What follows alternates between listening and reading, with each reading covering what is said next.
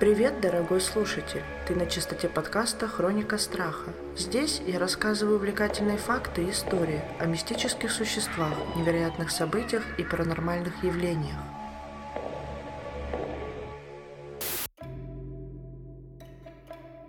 В Японии история о привидениях не вызывает насмешек. Напротив, они дают глубокое понимание размытой границы между жизнью и смертью, во многих культурах смерть имеет важное сакральное значение и окутана символизмом. Япония не исключение. Смерть почти так же важна, как и жизнь. Когда человек умирает, его душа отправляется в Йоминакуни, синтоистское царство мертвых, или в Анойо, чистую землю буддистов – Истории о духах переполняют местный фольклор, и по преданию, те, кто умер неестественной смертью или оставил нерешенными личные дела, застревают между миров. Часто встречают призраки людей, которые были похоронены без соблюдения погребальных традиций. Даже сейчас, во времена расцвета технологий, японцы чтут религиозный мистицизм и учения о предках и призраках. Юрей Призраки умерших и йокай, мифические духи, были частью японского фольклора на протяжении многих веков. Они упоминаются в легендарном трактате Кодзики, записи о деяниях древности, написанном в VIII веке, и который является самой ранней записью японского мифа о сотворении мира. Слово «юрей» происходит от сочетания канзи «ю» и «рей» – темнота и душа. В разные периоды японцы описывали юрея по-разному. В древней Японии юреи были невидимыми и бесформенными. В период Хаян они были неотличимы от людей. Сегодняшний образ юрея восходит к периоду Эда. Здесь Юрей показан как бледнолицый дух с растрепанными черными волосами, в белом погребальном кимоно и без ног, парящим в воздухе. Некоторые эксперты считают, что японский художник периода Эда Маруяма Акё популяризировал это изображение, нарисовав портрет своей умершей возлюбленной, юной гейши, явившейся ему в видении. Существует несколько типов неупокоенных духов, классифицированных по их земным агониям. Например, Анрё Мстительные призраки, умершие вместе с обидой на кого-то. Касадат и Юрей, дух матери, умерший во время родов и вернувшийся в мир живых, чтобы заботиться о своем ребенке. Фуна Юрей, души, погибшие в море. Дибакурей – призрак, привязанный к определенному месту. Они представляют наибольшую опасность, так как могут накладывать татари – проклятие, которое может поймать окружающих в ловушку. Сущность Юрея – неупокоенная душа, привязанная к миру живых из-за нереализованных эмоций или желаний. Например, если человек умирает, охваченный гневом или чувством мести, его душа может стать анрё. В фольклоре анрё – один из самых неприятных и могущественных типов Юрея. Их месть часто принимает форму пожаров, войн, эпидемий, засухи, наводнений, ураганов, смерти членов императорской семьи и других бедствий, которые древнее дворянство принимало за проклятие. Термин «анрё» сегодня можно встретить исключительно по отношению к женскому призраку. В истории сохранились рассказы о мужчинах анрё, однако они в основном сосредоточены на теме чести, а не мести. Анрё часто изображают обесчещенными женщинами, травмированными или униженными при жизни. Предания о них созданы на основе любви, извращенной ревностью или превратившейся в ненависть. Считается, что мстительный дух жаждет лишь только отомщения и не может отличить виновников от случайных очевидцев. К тому же, Анрё зачастую заставляет своих жертв страдать как можно дольше, прежде чем убить их. Анрё несколько совпадает с Горё, другим типом юрея. Отличие заключается в том, что горё не обязательно является гневным духом и часто имеет высокое сословное происхождение. Это призраки древних воинов или знати, а также членов императорского дома, которые умерли ужасной, мучительной смертью, а затем вернулись, чтобы преследовать своих врагов. Кандиго означает благородный, а некую душу или дух – Поскольку призраков невозможно убить, то единственный способ покончить с их гневом – заточить духа в царстве мертвых. Это делается с помощью священников Амёдзи, использующих ритуалы, называемые Гарё Синко. Однако их усилия не всегда бывает достаточно, чтобы успокоить духа, а иногда такое вмешательство усиливает его гнев. Давным-давно в городе Айдзува-Камацу, современная префектура Фукусима, жил мужчина по имени Йо со своей женой. Однажды ночью в их саду появилась женщина Юрей. Она постучала в закрытую дверь и позвала жену Йо, которая спала рядом с ним. Жена Йо была осторожной женщиной, и когда она услышала, как Юрей зовет ее по имени, она закричала в ответ «Кто ты, черт возьми, и что ты хочешь?» В ответ Юрей снова позвал ее по имени. Жена Йо держала возле футона Афуду, приготовленную местным монахом. Афуда представляла собой полоску бумаги с заклинанием экзорцизма. Жена Йо швырнула Афуду в Юрея, и тот исчез, словно дым, сдуваемый веером. На следующую ночь Юрей снова пришел в дом Йо. Она появилась на кухне, выйдя из огня горящей печи. Жена Йо снова использовала Афуду, но после этого призрак опять появился в саду. Женщина Юрей ходила по периметру и стучала в колокольчик деревянным молоточком. Это продолжалось четыре дня. На пятый день жена Йо отправилась в местный храм, чтобы заручиться помощью Ками для защиты их дома. Она благоговейно молилась всякому, кто был готов ее слушать. И в результате в их доме наконец-то наступила тишина, Юрей не появился.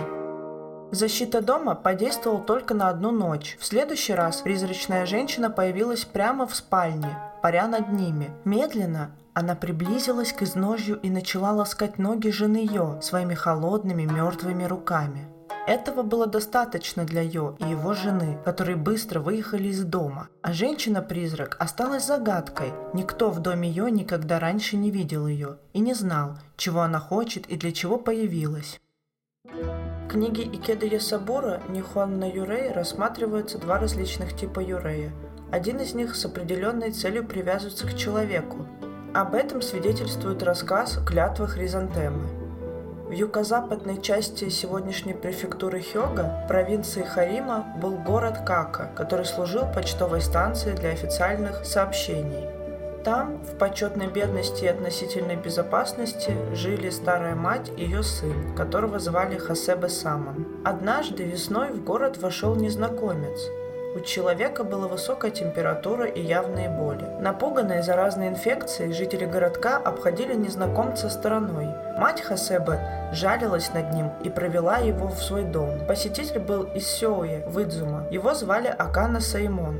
Он служил наставником по стратегии и тактике у местного сюзерена Энни Каманоски. Правитель отправил Акану доставить сообщение Сасаки Усицуны из Оуми. Пока он отсутствовал, человек по имени Амака Цунехиса предал и напал на лорда Энью. К сожалению, покровитель Аканы погиб в последовавшей битве. Узнав о беде, Саймон умолял Исицуна из Оуми взять меч и отомстить, но кроме нескольких красивых речей тот ничего не сделал. Тогда Акана решил покинуть Оуми, и вот на обратном пути самурай заболел лихорадкой.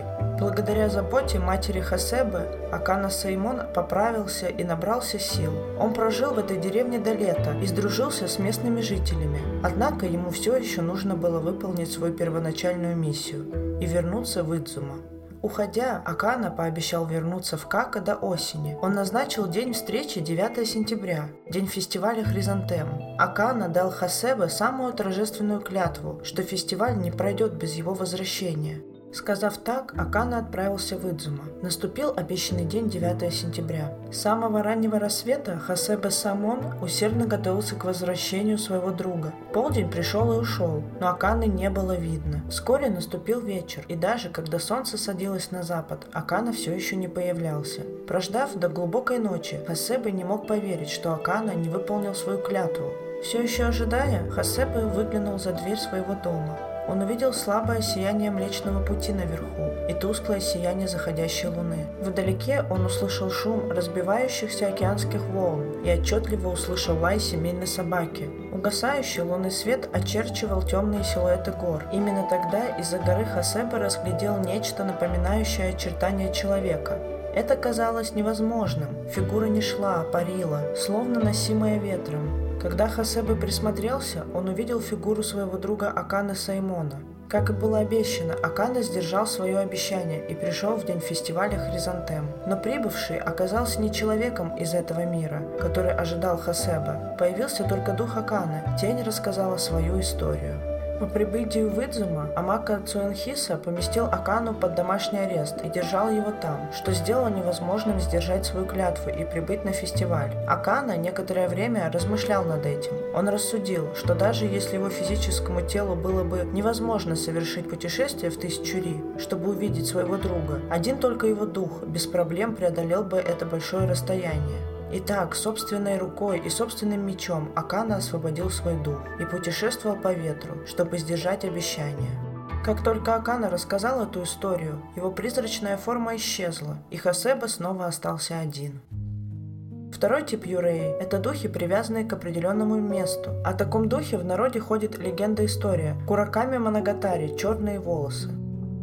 Как-то раз в столичном городке жил небогатый наемник со своей женой. У его жены были длинные черные волосы. Она была красива, но уже не молода и часто была больна.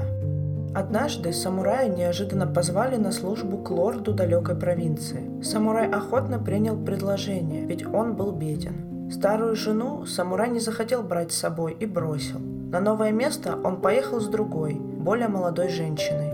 Спустя несколько лет, когда его обязанности перед сюзереном закончились, самурай вернулся в столицу и обнаружил, что тоскует по своей старой жене. В ту ночь он отправился в дом, где они когда-то жили. Была полночь, и большая осенняя луна заливала дом светом. Ворота были открыты, и самурай вошел в свое старое жилище. Войдя, он увидел свою бывшую жену с длинными черными волосами, молча сидящую в одиночестве. Она не высказывала ни гнева, ни обиды на мужа за то, что он плохо с ней обошелся, а вместо этого приветствовала его и была рада его возвращению после долгого расставания. Самурай, охваченный волнением, поклялся жене, что отныне они будут жить вместе и никогда не расстанутся.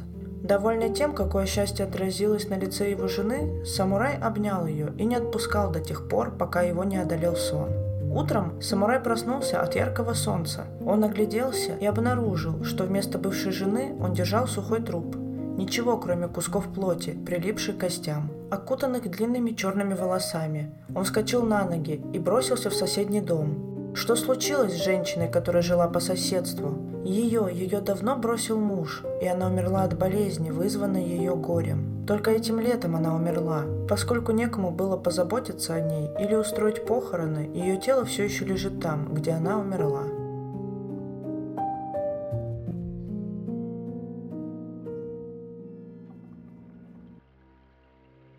Маникуноти Юрей – дух, приглашающая рука. Поздно ночью, когда вам нужно встать, чтобы пойти в ванную, таинственная рука манит вас из-за стены. Это весьма пугает, но когда вы выходите в комнату, куда вас звала рука, там никого нет. Скорее всего, вы столкнулись с призраком кого-то, кто давно умер в этой комнате. Они чего-то хотят, но имеют силы только на то, чтобы проявить единственную руку, чтобы умолять вас. Вот типичная история периода Эда. Настоятель совершал поездку в деревню Акияма, когда услышал позади себя звуки шагов. Монах был особенно чувствителен к юреям и сразу понял, что это такое. Ах, это бедная заблудшая душа, которая недавно умерла при ужасной засухе в этой деревне. По прибытии в деревню настоятель приготовил копию буддийской сутры. Сделав это, он вернулся туда, где услышал шаги, и стал ждать темноты. И действительно, молочно-белая рука протянулась к нему из темноты.